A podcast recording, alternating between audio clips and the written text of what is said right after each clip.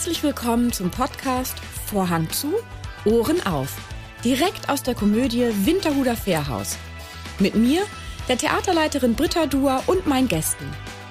Dieser Podcast ist für alle, die schon immer mal hören wollten, was auf und hinter der Bühne so alles gesagt wird, wenn der Vorhang zu ist. Also, Vorhang zu, Ohren auf. Heute habe ich einen echten Zuschauerliebling bei mir zu Gast, eine sogenannte Frohnatur, für den das Wort angenehm eine ganz besondere Bedeutung hat. Er hat mir so tiefe Einblicke gewährt und wir hatten so viel Spaß zusammen, dass wir Ihnen nichts aus dem Gespräch vorenthalten möchten und darum gleich zwei Folgen produziert haben. Herzlich willkommen, Oliver Mommsen. Hallo, hallo, hallo. Willkommen, willkommen, willkommen. Oliver Mommsen. So, Einstieg zum Stück. Aber mit dem wollte ich gar nicht einsteigen. Ich wollte so gerne ähm, mit Brasilien einsteigen und dem Kiten. Denn äh, du warst ja wirklich bis kurz vorher in Brasilien über den Jahreswechsel, nehme ich auch mal an. Und ähm, da würde mich als allererstes interessieren, wie, ka wie kam es zum Kiten? Hattest du vorher schon den Wunsch zum Kiten und bis zum Kiten extra nach Brasilien oder ist der Wunsch erst in Brasilien entstanden? Könnten Sie die Frage nochmal wiederholen? soll, ich die, soll ich die zerschneiden?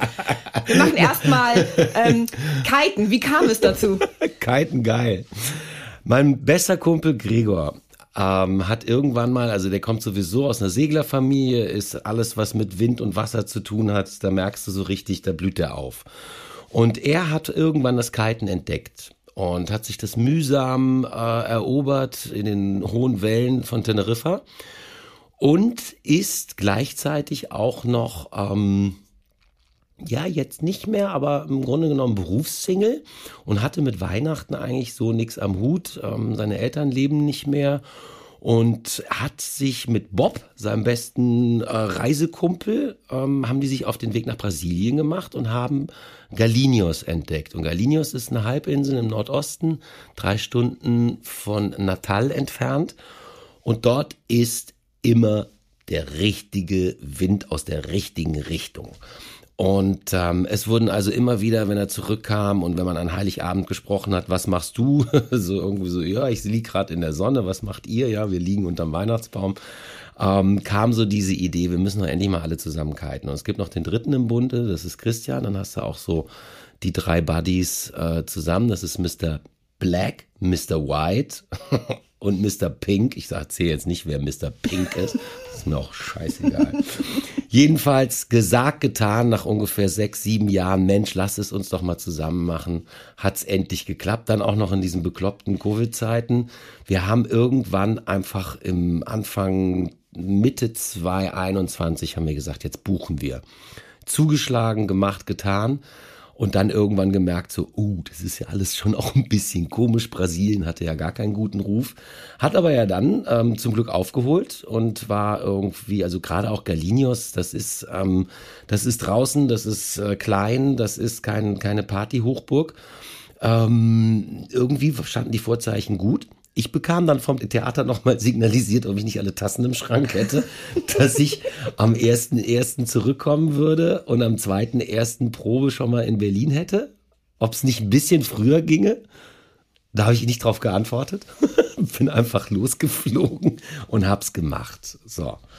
Und ähm, wenn du noch zwei Stunden Zeit hast, erzähle ich dir, wie toll es war. äh, zwei Stunden wird knapp. ähm, aber jetzt weiß ich zumindest, wie du zum Kiten kamst. Und das war ja auch das aller, aller, allererste Mal, dass du das gemacht hast. Aber du hast doch sicherlich Wassererfahrung. Kannst du surfen? Oder kannst du irgendwas anderes schon, was dich so ein bisschen vorqualifiziert hat? Oder kommst du. Ich bin eine Wasserratte. Also ich gehöre zu den Kindern, die irgendwie im, im Freibad mit blauen Lippen vor den Eltern standen und sagten, ist nicht geil, lass, lass mich noch einmal die Wasserrutsche runter. Ah, großartig. Was ich geliebt habe, ist das, kennst du dieses Hoch- und Runterhüpfen im Wasser, wo du immer so, also wo du dich quasi in Trance hüpfst, hat glaube ich was schon von Vorstufe von Derwischen. Ähm, jedenfalls wasseraffin bin ich. Ähm, ich bin, ich mag alles, was mit Wind zu tun hat. Ich bin jetzt nicht wie Gregor mit so einer ähm, Vergangenheit groß geworden. Da war eher bei mir der Tennisschläger in der Hand. Ähm, das Surfen ging so weit gut, solange man noch auf dem Mistralbrett irgendwo die Kordel langsam das Segel nach oben ziehen konnte, den Kreuzübergriff und dann ging es langsam los. Aber als die Dinge anfingen unterzugehen, wenn man sich draufgestellt hat, also Wasserstart, vergiss es. So, damit war das Thema eigentlich erledigt. Ähm, und dann entdeckte ich vor Jahren, ähm, böse Zungen behaupten, das wäre äh, Nordisch Walking auf dem Wasser.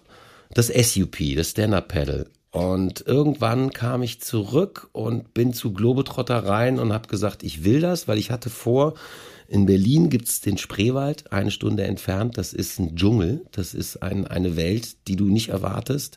Abgesehen von der Tradition der Sorben ähm, mit äh, äh, Käse, Kümmel, Zwiebel, weiß nicht was, saure Gurken, Spreewaldgurken, eingelegtes und so weiter ähm, ist das ein, ein, eine Märchenwelt. Und die wollte ich mir erobern mit dem Pedal. Abgesehen davon, Berlin, die Spree, ähm, ist ja auch irgendwo überall vor der Tür.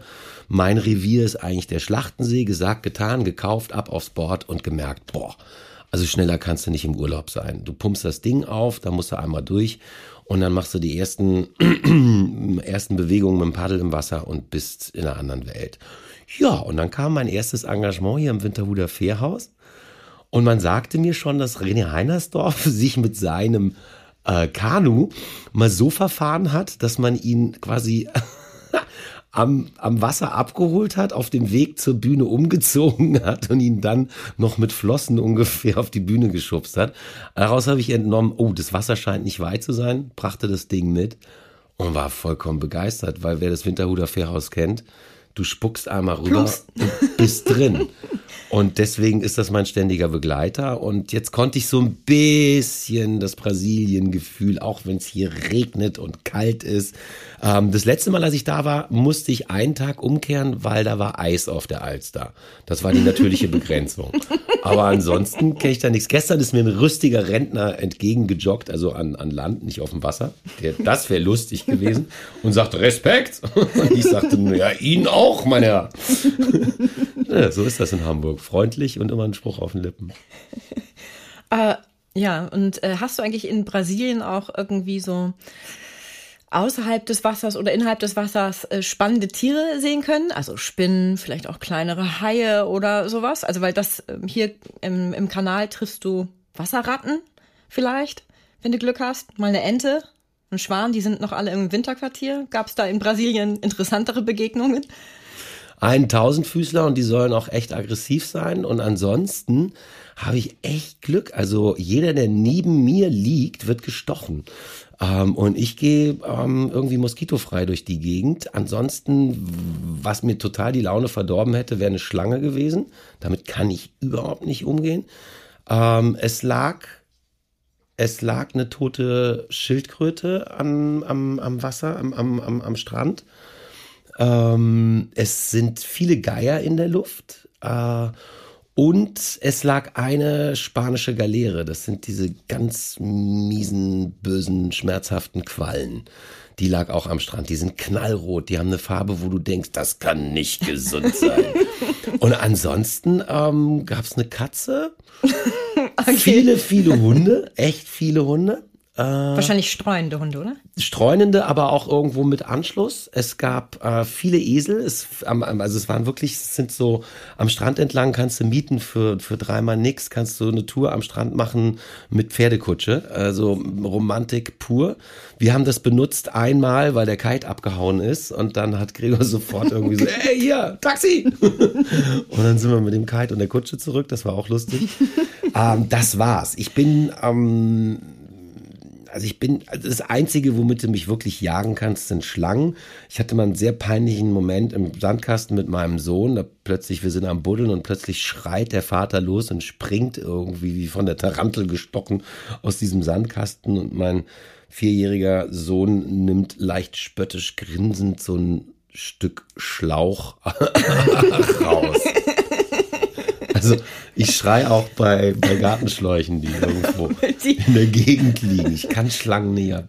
Ah, da teilen wir was. Ah, Schön. Ich, äh, ich kann das, also so eine Urangst, in, keine Ahnung, ich sehe das und das ist so, also wenn ich nachts Albträume habe, dann träume ich irgendwie von Schlangen. Also irgendwas mit dass ich irgendwo langtreten muss und da sind dann Schlangen oder so. Irgendwie so. Da empfehle ich dir sehr den sehr, sehr großen, tiefgründigen äh, intellektuellen Film Snakes on a Plane. Das ist ein Film. Nee, das ist doch diese komische, diese Megaschlange mit diesen riesen Zähnen, oder? Nee, nee, das sind, ähm, das ist ganz lustig. Und zwar hast du zwei Phobien, hast du aufeinander. Einmal die Flugangst Mhm. und die Schlangenangst. Und es ist so, dass auf dem Fl Flieger ist ein Kronzeuge, der gegen die Mafia aussagen will. Und die haben äh, Schlangen in den, äh, in den Frachtraum äh, äh, geschmuggelt und haben die mit, was ist das Phänomen? Also die haben die sowas von heiß gemacht, dass die Biester komplett durchdrehen. Und die fressen sich dann durch die Passagiere. Und großartig, ganz großer Film. Viele Ebenen. Das ist, glaube ich, mit, ähm, es ist mit Samuel L. Jackson. Ja. Ich glaube, du hast mich immer noch nicht überzeugt, dass ich den gucke. Wie sind wir auf dieses wunderbare, kriechende, leuchtende Über Thema Brasilien. Ach so. Weil, ähm, weil die nächste Frage wäre auch, das ist so ein bisschen, ähm, ich liebe das Meer, ich liebe das Wasser. Also ich bin als Kind auch immer mehr unter Wasser gewesen als über Wasser. Nicht, weil ich nicht schwimmen konnte, sondern weil ich das, weiß ich, finde es einfach unter Wasser viel toller. Ähm, aber, großes Aber, wenn ich im Meer bin, ich traue mich nicht weit rauszuschwimmen. Und ich hätte so ein bisschen, glaube ich, so eine Problematik, ähm, so auf so einem Kite, dann weiß ich nicht, wirklich so richtig weit raus und dann plumpse ich ins Wasser, weil der Wind irgendwie doof kommt oder ich zu doof war. Kommt bei dir nicht so, weiß ich nicht, so ein komisches Gefühl hoch, wenn du unter dir nichts siehst, nur Tiefe, schwarz. Na, Die Antwort hat zwei Teile. Der erste Teil ist, und das ist wirklich, das war, also das Erlebnis ist auch noch fest eingespeichert. Jegliche Sportarten, die du machst, irgendwann ist der Fußballplatz zu Ende, irgendwann ist die Aschenbahn zu Ende, irgendwann ist der Wald zu Ende, irgendwann ist der Fluss zu Ende und so weiter und so fort. Aber wenn du mit so einem Kite Richtung Horizont ballerst und als es dann endlich geklappt hat und ich bin mit meinem Lehrer, mit Peter, der ist 63, ähm, ein, ein, ein, ein Knaller von Mensch und wir sind, er hat mich so gecoacht und wir sind raus gen Horizont gefahren, sind da rausgeflogen wie Maverick und Goose und du denkst so, nee, das geht, das ist jetzt aber schon ganz schön, also das ist schon ganz schön weit und die Wellen und so weiter und innerlich macht's plötzlich, geht so eine Tür auf in die Unendlichkeit. Also du kannst mit so einem Kite kannst du, es gibt richtige Kite-Reisen, wo du ähm, zum Ufer, wenn der Wind richtig steht, kannst du hunderte von Kilometern mit dem Kite irgendwie langbrettern. Und das gibt dir ein Gefühl von, von unendlicher Freiheit. Und natürlich ist dieses Bedenken, was du beschreibst, drin. Es wird ja irgendwie immer tiefer und immer weiter weg. Und gleichzeitig treibt dich aber irgendwie die Lust. Und das hat ganz viel hier mit Bühne zu tun. Also diese, dieses bescheuert, dieser bescheuerte Trieb da, sich irgendwie vor den Vorhang zu stellen oder da zu sein, wenn er aufgeht und über diese Linie zu gehen, auf die Bühne zu springen, das hat ganz viel damit zu tun. Auf der einen Seite sagt dein Hirn, das ist Wahnsinn, mach das nicht. Und irgendwas in dir sagt, ja, es ist sowas von geil. Das ist die eine Antwort. Und die andere Antwort ist, ich hatte nie, nie Angst vor irgendetwas. Klar, wenn dich im Wasser was streift, das ist so unheimlich und eklig. Ob es eine Seegurke ist oder Tang oder weiß nicht was. Äh, Im schlimmsten Falle halt ja. Äh, äh, nein, im allerschlimmsten Falle, da kommen wir drauf. Gregor, da ist er wieder, hat eine komplette Haiklatsche. Also was ich mit Schlangen habe, hat der mit Haien.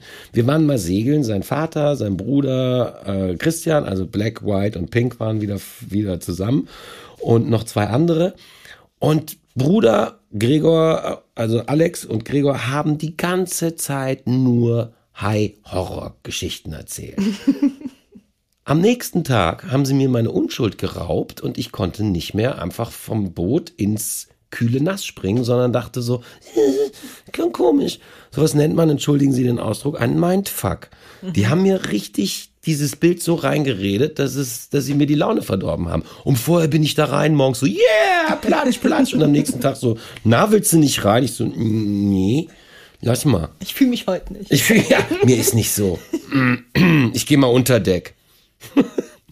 Ja, ja, okay. Es, äh, das, glaube ich, wäre das Einzige bei mir, wobei ich mir vorstellen könnte, dass wenn man sich dem immer häufiger stellt und man immer häufiger auf dem Wasser ist und dieses Vertrauen hat und die Erfahrung gemacht hat, dass Ja, es kommt, glaube ich, ein bisschen Wissen passiert, dazu. ne? Nach dem Motto, sind wir hier gerade vor Südafrika und hier wird irgendwie jeder Dritte gefressen, der reinspringt. Ähm, Ja, das Wissen besitze ich. Also Haie sind eine meiner Lieblingstiere tatsächlich. Das ich finde die okay. wahnsinnig spannend. Also als Jugendliche waren das meine Lieblingstiere ever. Ich habe so viele Haibücher zu Hause und von einem Forscher auch. Ähm, Wenn Haie leuchten? nee, das ist äh, wie Haie wirklich sind, heißt das Buch. Ich habe leider seinen Namen vergessen. Der ist ein ganz bekannter, also der ist mittlerweile was, tot. was ist die Quintessenz? Naja, dass sie ähm, weniger gefährlich sind als Hunde. Erstmal kann man sie nicht alle über einen Kamm scheren. Das sind irgendwie, ich muss lügen, ich habe gefährliches Halbwissen nur noch äh, rudimentär. Irgendwie, es gibt 300, 360 Haiarten ne? und die sind ja auch nicht alle gleich äh, auf ähm, größere Beute aus und sie sind einfach die Polizei der Meere, ja, und die haben einen ganz klaren Job und äh, zu erfüllen und den erfüllen sie auch in ihrem Ökosystem. Und manchmal ähm, kommt einfach ein Mensch dazwischen, also wo sie vorsichtig mal antesten, weil sie denken, es ist meinetwegen eine verletzte Robbe oder weiß Gott irgendwas. Naja, und ähm, ist es aber nicht. Und dann ist aber schon ein Viertel des Menschen weg, wenn so ein weißer Hai beißt. Dann, also der kann dann ja, wenn der mit seiner Kieferkraft zubeißt, der könnte einen ja sofort in zwei Teile teilen, so rein von der Kraft her.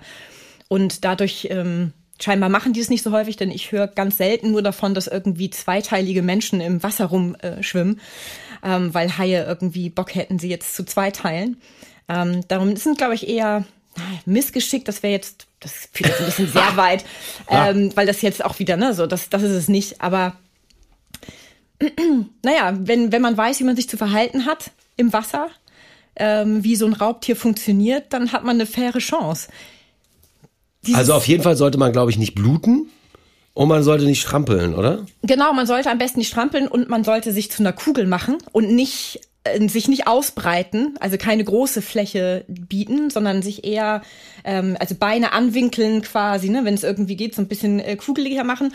Und falls ein Hai in die Nähe kommt oder ein Hai, also auch die kleineren, meinetwegen einen in irgendeiner Form beißen, immer ähm, versuchen, wenn man so gegenwärtig sein kann, Nase oder Augen hauen, weil da haben die ganz viele Sensoren, vor allem in diesem ganzen Nasenbereich. Das ist für die wie, als würdest du die elektroschocken. Das ist für die ganz fürchterlich.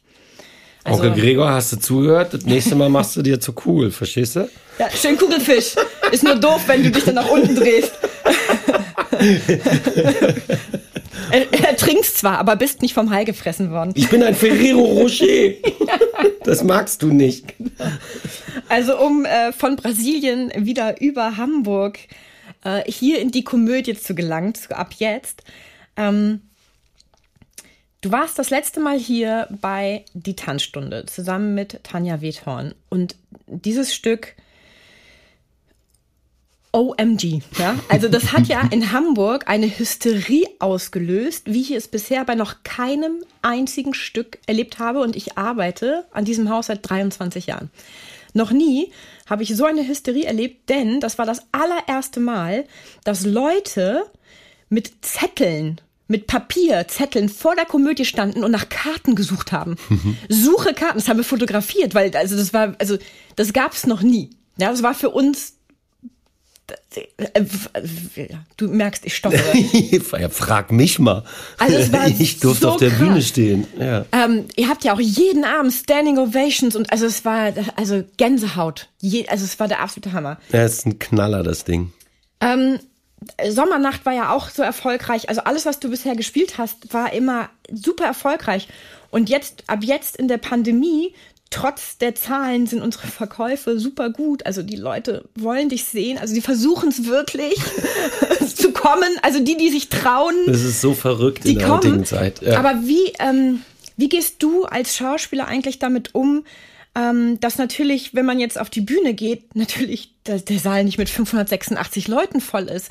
Wie ist das für einen als Schauspieler da so eine, wie geht man damit um, weil, das nicht persönlich zu nehmen, weil es hat ja nun wirklich nichts mit dem Stück zu tun, sondern nur mit dieser Pandemie. Ähm, das ist eine Entwicklung und das ist eine, eine ganz spannende Entwicklung. Also wir hatten zum Beispiel mit ab jetzt hatten wir in Berlin eher Probleme im Schillertheater. Also das Winterhuder Fährhaus kommt uns total entgegen. Die Größe passt zu dem Stück. Es ist einfach ein Boulevardstück und ein Boulevardstück in dieses riesen Schillertheater zu heben, das ist ein Gewaltakt. Es geht laut Robby, unserem großartigen Regieassistenten und Inspizienten und der Seele des, des Theaters in Berlin, ähm, einer der vielen großen Seelen. Ähm, könnte man es auch in Berlin jetzt mit der abgespeckten Form, mit der wir hierher gekommen sind, die dem Stück auch sehr gut tut, könnte man es auch spielen. Lange Rede, kurzer Hals. Das heißt, wir waren Kummer gewohnt. Wir waren eh nicht erfolgsverwöhnt und irgendwie aus, wie, wie du bei Tanzstunde beschreibst, Standing Ovations und die Leute haben einen aus den Händen gefressen, sondern wir mussten kämpfen. Und wir haben gekämpft und wir haben das Stück nochmal uns angepasst. Wir haben auch meine Figur nochmal komplett neu gestrickt. Ich habe versucht, da so einen Bill Murray in Berlin zu spielen, aber Bill Murray ist so geil, weil nur Bill Murray Bill Murray kann. Da braucht der Mommsen nicht anzukommen. Und für so einen, weiß ich nicht, charmanten Misanthropen fehlt mir einfach, glaube ich, noch so ein bisschen Lebensweisheit. Und jetzt ist Jerome weitaus ähm, zugänglicher und offener und wärmer. Und das tut dem ganzen Ding gut. Er hampelt auch nicht mehr die ganze Zeit über die Bühne ähm, wie in Berlin, sondern der Fokus liegt dann auch bei Zoe und bei den anderen Kollegen, bei Achim und bei Nicola. Ähm, und das ist gut so.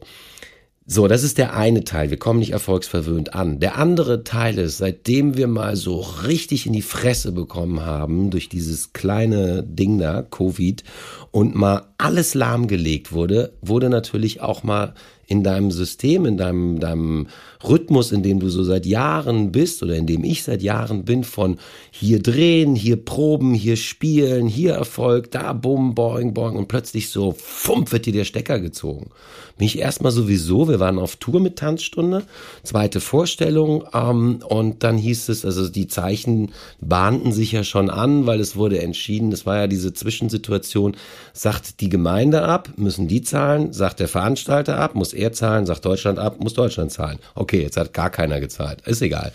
Ähm, also beziehungsweise ich habe da glaube ich noch irgendwas für die Portogasse bekommen. Entschuldigung den Zynismus, aber ich bin sauer. Ähm, jedenfalls kriegst du da also den Schlag in die Fresse und bist erstmal lahmgelegt.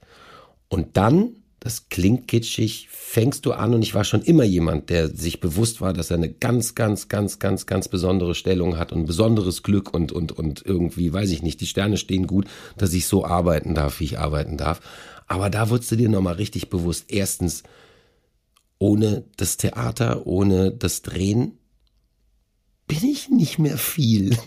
Ähm, als Künstler und als Schauspielerin, da bist du, du, du bist schon auch zu 99 Prozent mit deinem Beruf verbunden. Und wenn dir das weggenommen wird, kannst du noch so sehr sagen, ja, und jetzt wird gekocht und dann gehe ich spazieren Tieren und dann mache ich mit den Kindern, die Kinder sind gar nicht da, äh, dann mache ich was mit meiner Frau, die kennt deinen Namen nicht mehr, ähm, irgendwie so, jetzt lese ich den gesamten Dürrematt und danach den Brecht und dann nehme ich mir auch noch Sidney Sheldon vor. Ähm, ja, ist lustig, aber irgendwann ertappst du dich dabei, dass du wirklich leidest, weil nichts mehr los ist. Und ähm, irgendwann hast du natürlich auch den Keller aufgeräumt, habe ich auch gemacht. Und da finde irgendwann pupst's im Keller. Ich denk so, das ist jetzt echt spooky. Da bin ich aber an so eine Kiste von den Kindersachen rangekommen und da war so eine Soundmaschine, wo so verschiedene Töne drin sind. So erschießen, Türknallen, wack, wack, wack, wack, wack, wack. Und unter anderem aber auch zwei klatschende Hände. Da drauf war Applaus. Das Ding kam in die Küche und jedes Mal, wenn ich durch die Küche gegangen bin, zack, Applaus. Yeah! So habe ich mich über Wasser gehalten. So, und mit dieser Einstellung kommst du hier an und du siehst wirklich, und gerade in der heutigen Zeit, wo wir wissen, ähm, es ist nur noch eine Frage der Zeit, bis es dir einfängst, wenn du dann Menschen siehst, die wirklich den Weg von zu Hause machen, ins Theater gehen, sich ja, sagen trotzdem oder, oder, oder gerade weil oder irgendwie, nein, ich brauche das, das ist schon so ein Signal, dass jede einzelne verkaufte Karte hat so viel Wert wie, wie, wie vorher 20. Und insofern rechnen wir mal hoch, ist für mich Voll. die Vorstellung ausverkauft. das stimmt. Mit der Rechnung ist sie auf jeden Fall richtig ausverkauft.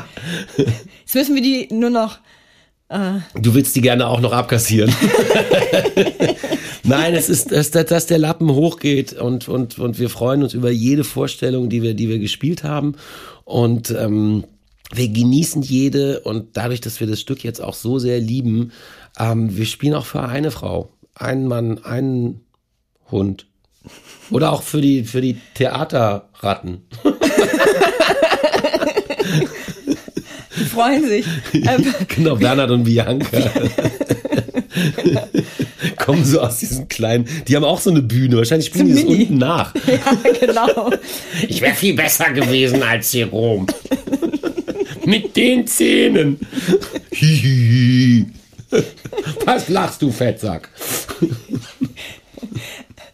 Wie bereitest du dich eigentlich auf Rollen ähm, wie Jerome oder auch, ich habe den Namen von dem Typen in der Tanzstunde vergessen. Ever. Ever.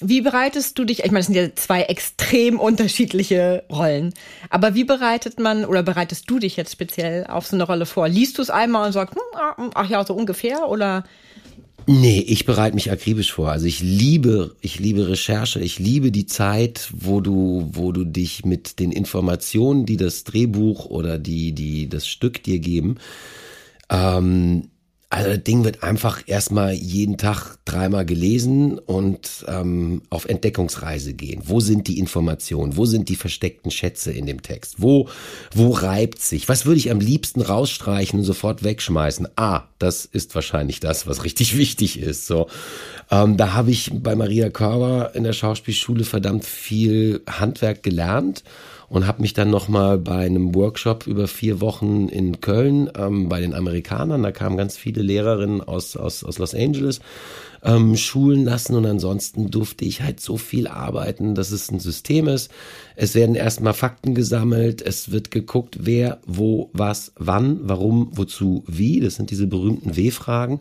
Das wird geklärt, wer bin ich, was habe ich für einen Beruf, was habe ich für einen Background, ähm, warum bin ich in der Szene so komisch, äh, äh, wie reagiere ich auf mein Gegenüber. Das sind alles Informationen, hilft einem auch sehr im Leben. Also man beobachtet die Figuren.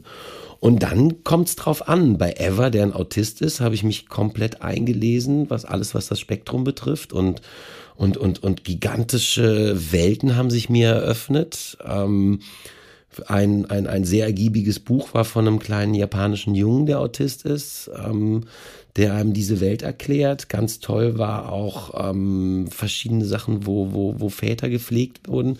Und da war unter anderem eine Komponente, ähm, die mich sehr fasziniert hat, dass es durchaus, nein, es ist klar eine bestialische Krankheit, auch poetische Momente gibt durch diese Krankheit, weil man ja irgendwie auch zum Kind wieder regressiert und, und, und auch anarchisch unterwegs ist. Und dann irgendwann bildet sich so eine Idee von, so könnte die Figur funktionieren. Und beim Theater geht man dann mit dieser Vorbereitung auf die Probenbühne und wird konfrontiert oder konfrontiert die anderen mit, mit dieser Haltung und dann gibt's eine Wechselwirkung und man geht ran. Und beim Film ist es halt so, dass es dann an dem Drehtag meistens erst ans Licht kommt. Also ich mache auch, ich lerne Text leise nach innen und ähm, den Mund mache ich erst auf, wenn es Geld gibt. das hat aber, weil, weil ich Angst habe, vorher schon die Stimme zu hören oder sowas. Und dann geht's in, in, in Musiken finden. Dann habe ich von meiner Großmutter wahnsinnig schöne Kunstbände geerbt und auch neue dazugekauft. Dann werden Bilder gesucht, die dieser Figur entsprechen, einer Situation entsprechen. Dann geht's so richtig in die Vollen. Ich treibe mich äh, in der Stadt rum, habe das Textbuch klein kopiert und, und, und nehmen Sachen auf. Also dann bist du wie so ein, wie so ein Schwamm, der, der alles filtert in Richtung, was könnte diese Figur. Ich guck Filme, da sind wir jetzt zum Beispiel bei Jerome.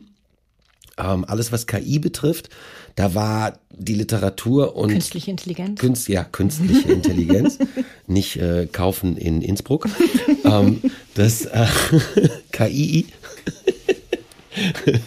ähm, da war wirklich schon durch, also Filme wie, der kam jetzt erst nach der Premiere, ähm, Ich bin ein Mensch von Maria Schrader, Her mit Joaquin Phoenix, der sich in Siri verliebt, ähm, Isaac Asimov, der schon vor gefühlten 100 Jahren ähm, sich vorgestellt hat, wohin die Reise gehen könnte. Äh, ich habe es aufgesaugt. Ähm, Hast du auch den mit Will Smith gesehen damals? Also der, wo ähm, I Robot. I Legend, I Robot. Ja, I, den fand ich, auch, heißt, ich fand den okay. Jetzt fand ich, was jetzt gerade mhm. mit, mit, mit Tom Hanks gekommen ist, Finch. Mhm. Der ist richtig gut. Der, ähm, der baut sich einen Roboter, weil er weiß, er wird demnächst sterben, ähm, damit jemand auf seinen Hund aufpasst. Ganz süß, ganz süß. Und auch diese, diese, die, die Probleme, die er mit dem Roboter hat, das ähnelt sehr, was, was Jerome hier mit Gu irgendwie zu, zu tun hat. Und ansonsten sind wir mal ehrlich, irgendwie sich in so eine Geschichte reinzudenken, mit einer Maschine zusammenzuleben. Wir sind ja alle schon mittendrin. Wir leben ja mit KIs zusammen, äh, mehr oder weniger bewusst. Und ähm, da kannst du, wenn du dich dann mal hinsetzt und äh, äh, mal ein bisschen den Wahnsinn im Kopf zulässt, kannst du dir selber auch schon ganz schön viel ähm, ausdenken. Und ansonsten ist es so bei Eckburn, dieser Abend hat definitiv zwei Teile. Der eine ist der erste Teil, der lotet eher so ein bisschen die Tiefe aus und das Problem der Zwischen Zwischenmenschlichen und wie, wie, was Einsamkeit auch mit einem Menschen macht. Und der zweite ist Slapstick pur. Und das heißt, du gehst auf die Proben und da geht's dann wirklich auch mal, Moment mal, hatte ich den Staubsauger in der linken Hand und habt ihr mit der rechten eine geknallt oder war das andersrum?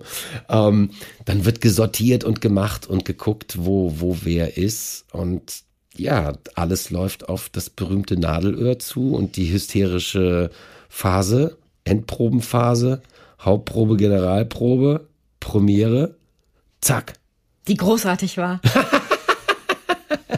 Danke. Die war, ja, aber auch die, also hast du das gespürt? Ja. Das war also diese Energie Ja. in dem Raum. Also es War schön, es war, also dafür lohnt sich sowieso, also dieses, dieses ganze, die Arbeit, abgesehen davon, dass sie Spaß macht und abgesehen davon, wenn ich mich umgucke in meinem Freundeskreis, ich habe ein paar, die haben auch echt ihr, ihren Traum zum, zum, zum Leben gemacht und zum Beruf, aber es gibt ein paar, die sind irgendwie doppelt so groß, wie sie vorher waren, also in der Tiefe. Ver vertikalen, in der Tiefe, im, im, im Raum im Raum. Haben einen Lebensrhythmus, wo ich denke, ja, das könntest du auch schon als Frühtod bezeichnen und tun sich echt nichts Gutes und haben nur Stress an der Backe. Und ich darf hier permanent irgendwie. Ist der Spielplatz auf? Nein, Oliver, wir öffnen erst in drei Minuten. Alles klar, dann gehe ich nochmal auf Stand-Up-Pedal und tu so, als würde ich Sport machen. Aber eigentlich lebe ich seit drei, fast 53 Jahren meine Midlife-Crisis aus. Ich freue mich, dass du das hier tust.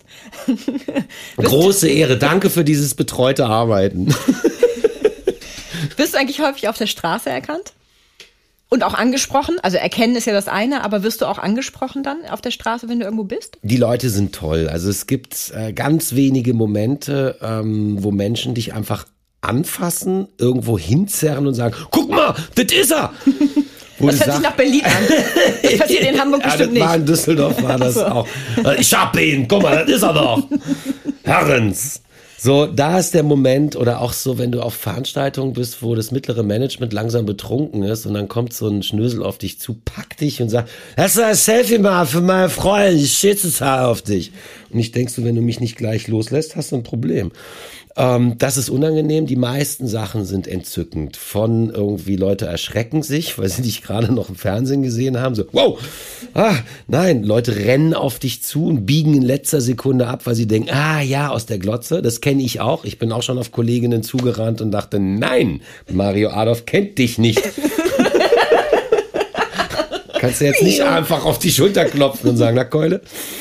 Ähm, bis hin zu eben äh, äh, Momenten irgendwie in den Interrego reingerannt, weil gerade noch zu spät mit dem Irrglauben, da noch eine Karte ziehen zu können. Der Schaffner kommt, du machst dein Sprüchlein, ich war zu schnell, konnte nicht mehr und so weiter und so fort. Und der guckt dich so lange an, holt einen Zettel, sagt, unterschreiben Sie hier für meine Frau. Ich hab sie nie gesehen. So, oder eben das extra Lächeln. Also du hast als Schauspieler, du gehst manchmal durch die Gegend und es ist so ein bisschen wie Hans im Glück. Du, du, du, die Leute lächeln dich an oder ähm, sind wir mal ehrlich, irgendwo, wenn du irgendwo eincheckst oder, oder, oder am Schalter macht's plötzlich so, sie kenne ich doch. Ja, dann wird vielleicht auch noch mal eine Seite mehr umgedreht, um zu gucken, ob es noch eine bessere Verbindung gibt oder so. Ja, ja, ja, ist ganz geil. bin gerne berühmt. Das heißt, ähm, so richtige Diva-Ausbrüche ähm, dürfte man von dir nicht kennen, außer, wobei das war ja kein Ausbruch gegenüber ähm, eines Zuschauers oder so, sondern es war ja nur ein innerlicher Sturm mit 26 Jahren. Ich sage nur Barbara Schöne. Die Geschichte habe ich gehört. Die Arme, die ist. Die also- habe ich, die, also ich meine, ich glaube, die hast du schon 10.000 Mal erzählt. Ich habe sie aber noch nie gehört vorher, muss ich gestehen. Also, ähm, mein erstes Stück an der Komödie am Kurfürstendamm, Hieß Wochenendkomödie. genau, Wochenendkomödie. Barbara Schöne, Peter Schiff, der, als er bei der Probe zum ersten Mal den Mund aufgemacht hat, ich gesagt habe, das Sams. Bevor die ganze Uli Nöten ähm, Samswelle kam, gab es eine, ich bin Jahrgang 69, eine legendäre Europa-Schallplattenaufzeichnung irgendwie und da hat Peter Schiff, war glaube ich, äh, äh, wie heißt er, ähm, Kiesewetter, Bause, Sausewetter, der Fahrer, der, auf jeden Fall war er in meinem Hirn das Sams. Und ähm, ja, Adisat Semenic und ich zum ersten Mal nach der Schauspielschule und nach vielen Erfahrungen im Off-Theater, also Anarcho, wir saufen bis morgens und gehen dann auf die Bühne und torkeln dann weiß nicht was und wir, wir, wir leben die Welt. Wir leben alle zusammen, wir vermessen die Welt, wir erfinden sie neu, wir haben sowieso die Weisheit mit den Löffeln gefressen, komme ich zum ersten Mal ans Boulevard. Was ich nicht wusste ist, weil wir haben unsere Rollen erfunden, erarbeitet, erspürt, äh, improvisiert, ah, weiß nicht was.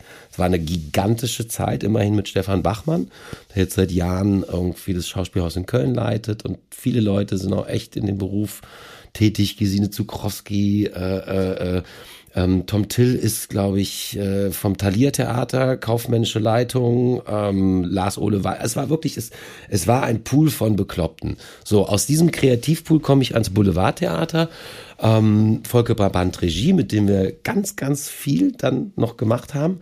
Und Barbara Schöne konnte natürlich, was ich nicht wusste, bei der ersten Leseprobe ihren Text.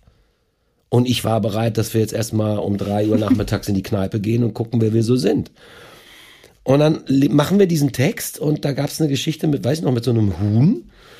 Und ich sag mal einen Satz und dann spielt sie so über Bande, guckt nicht mich an, sondern Volker Brabant, den Regisseur, und sagt, Entschuldigung, die Pointe kommt dann aber schon von unserem jungen Kollegen, oder? Und damit war das Kriegsball ausgegraben. Und das war Tag eins. Wir hatten noch sieben Wochen Proben vor uns und ungefähr 70 Vorstellungen. Wir haben uns gehasst wirklich, also ich habe sie gehasst. Ich glaube, sie hat gar nicht mitbekommen, wer ich bin. Ähm, Barbara ist eine, eine Granaten-Schauspielerin. Wir haben danach nochmal einen Film gedreht und wir sind, also wir sind nicht, dass wir jetzt irgendwie die Tage miteinander verbringen, aber wir haben alles gereinigt mhm. und es tut mir auch leid, dass ich diese Geschichte wieder auspacken muss. Aber da traf Boulevard auf irgendwie jugendlichen Wahnsinn. So, das kulminierte irgendwann bei der 63. Vorstellung, dass ich, ähm, das war glaube ich, das war sonntags, Nachmittagsvorstellung. Und ich war schon, meine Nerven lagen blank. Weil wenn du so einen Krieg die ganze Zeit ausfechtest, ich bin nicht harmoniesüchtig, aber harmonieabhängig, ähm, das, das macht dich fertig. Und mir fehlten die Mittel. Auch Adisat hat mich wirklich, hat mich durch diese ganze Probenzeit äh, äh getragen, gepflegt. Äh, Peter war eigentlich eher damit beschäftigt, dass er schnell nach Hause wollte. Alter auch Degen, hat das entzückend gemacht. Also nicht das nach Hause fahren, sondern die Figur auf der Bühne.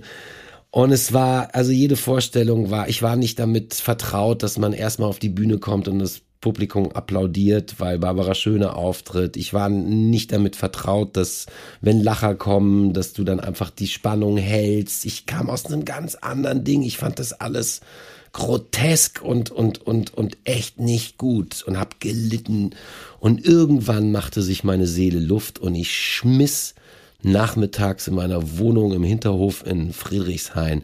Ich habe meine gesamte, ich habe erst mit meinen Armen die Fenster dazu zertrümmert und habe meine halbe Wohnungseinrichtung aus dem Fenster geschmissen. Unten sammelten sich ein paar Jugendliche an, also sicherer Abstand, und ich hielt so Reden irgendwie so, hab so den Fernseher gehalten. Es war 100 Jahre Fernsehen, glaube ich, und jeden Tag gab's neue Filme und ich habe diesen Fernseher gehalten und habe gesagt, schaut nicht in dieses Gerät. Dieses Gerät ist nicht die Wahrheit. Also man kann daran erkennen, wie bekloppt ich war und schmiss ihn raus und sagte, was wollt ihr noch? Und einer sagt, ich will einen CD-Player. ich so rein, nimm den CD-Player und sage plötzlich so, nein, nein, Musik ist wahre Kunst. Und dann machte es schon Tatütata, die Feuerwehr kam und ich wurde eingeliefert in die Klapse und lag da auf dem Gang, weil es war überfüllt. Nein, es war nicht Covid. ähm, und mein bester Kumpel wurde rangeholt. Ach so, vorher hatte ich noch ein sehr lustiges Telefongespräch mit meiner Mutter. Ich schrie ins Telefon, ich bringe sie nicht um. Mhm. Barbara. Mhm. Meine Mutter hört, ich bringe mich um. Und dann flog mein Handy aus dem Fenster. Dann hat sie sofort meinen besten Kumpel Gregor, Mr. Black, ähm, aktiviert. Der kam vorbei. Dem sagte ich die ganze Zeit auf dem Gang, du musst aufhören zu rauchen. Das ist echt ungesund. Also ich war vollkommen neben der Kappe. Und plötzlich fiel mir ein, Mist, ich habe Vorstellung. es ist, es ist Sonntag, wir haben Nachmittagsvorstellungen und es war irgendwie, das ganze Spektakel spielte sich von morgens bis nachmittags ab. Also ich hätte es noch schaffen können und ich sag zu dem Arzt, Entschuldigung, Entschuldigung, ähm, ich, ich, ich, muss, ich muss raus, ich muss zur Vorstellung. Und der hatte mit der Erstanamnese und so, der hat irgendwie, glaube ich, ganz gut geschnallt und sagte, alles klar, ähm, da hinten ist eine Tür, Sie gehen jetzt eine rauchen. Ich rauche nicht. Sie gehen jetzt eine rauchen. Ah, alles klar, Gregor, wir gehen eine rauchen. Wieso gehst du jetzt eine rauchen? Wir gehen jetzt eine rauchen. Das war die Hintertür. Zack, bumm, Taxi im, im, im, im Taxi, die, äh, das Theater angerufen. Bitte, bitte, bitte haltet die Leute, ich war glaube ich mittlerweile schon zehn Minuten zu spät, haltet die Leute bei Laune. Ich kann mir die Blöße nicht geben. Ich will diese Vorstellung spielen. Dazu gehört eins. Die klassische Schauspielausbildung ist auf der einen Seite toll und auf der anderen Seite sehr ungesund. Du gehst auf die Bühne und wenn dein liebstes Familienmitglied gestorben ist, wenn du einen hohes äh, Fieber hast, hohes Fieber hast, einen ja. Darmdurchbruch, egal, du spielst, der Lappen geht hoch. Ja, alles hier gesehen. Alles gesehen. In allen gesehen. Zuständen ja. gehst du auf die Bühne und, und keiner merkt es. Und it's Showtime. Das, das kommt noch dazu, das ist das Magische.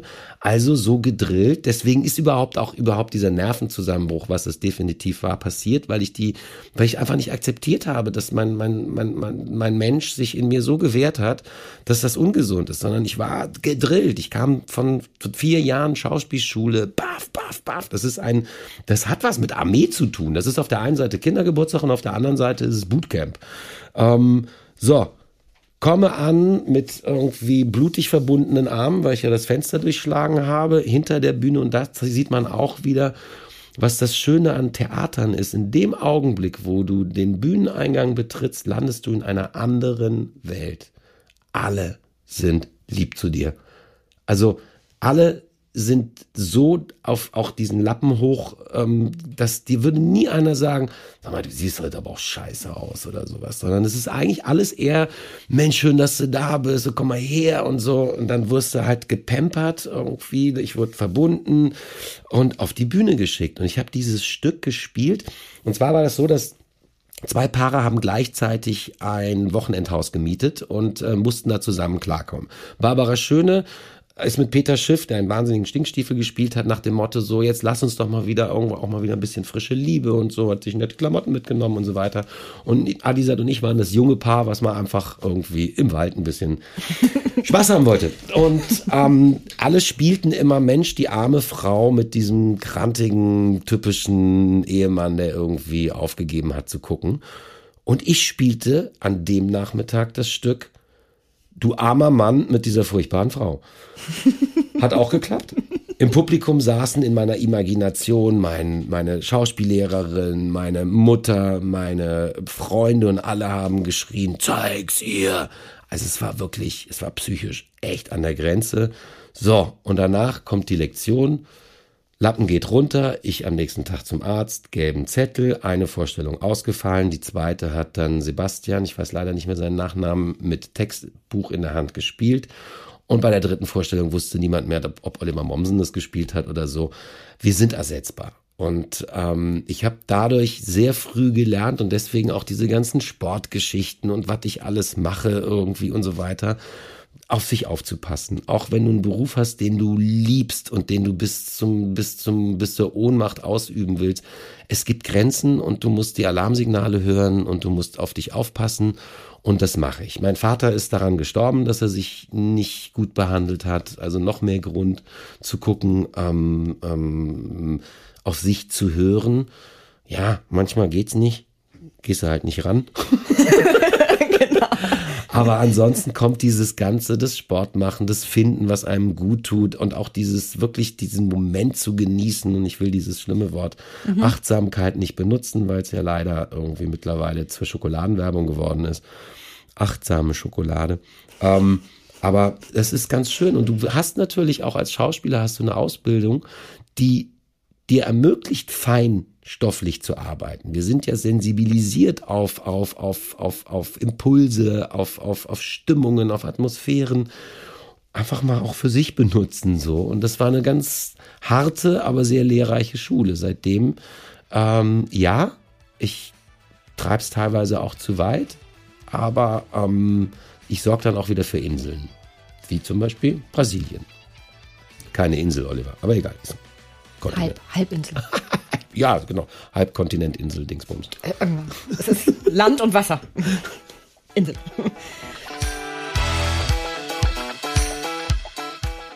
In der nächsten Folge mit Oliver verrate ich Ihnen endlich, warum das Wort angenehm für ihn eine so besondere Bedeutung hat, warum ich ihm demnächst Goldpumps und eine Federboa schenke und vieles, vieles mehr.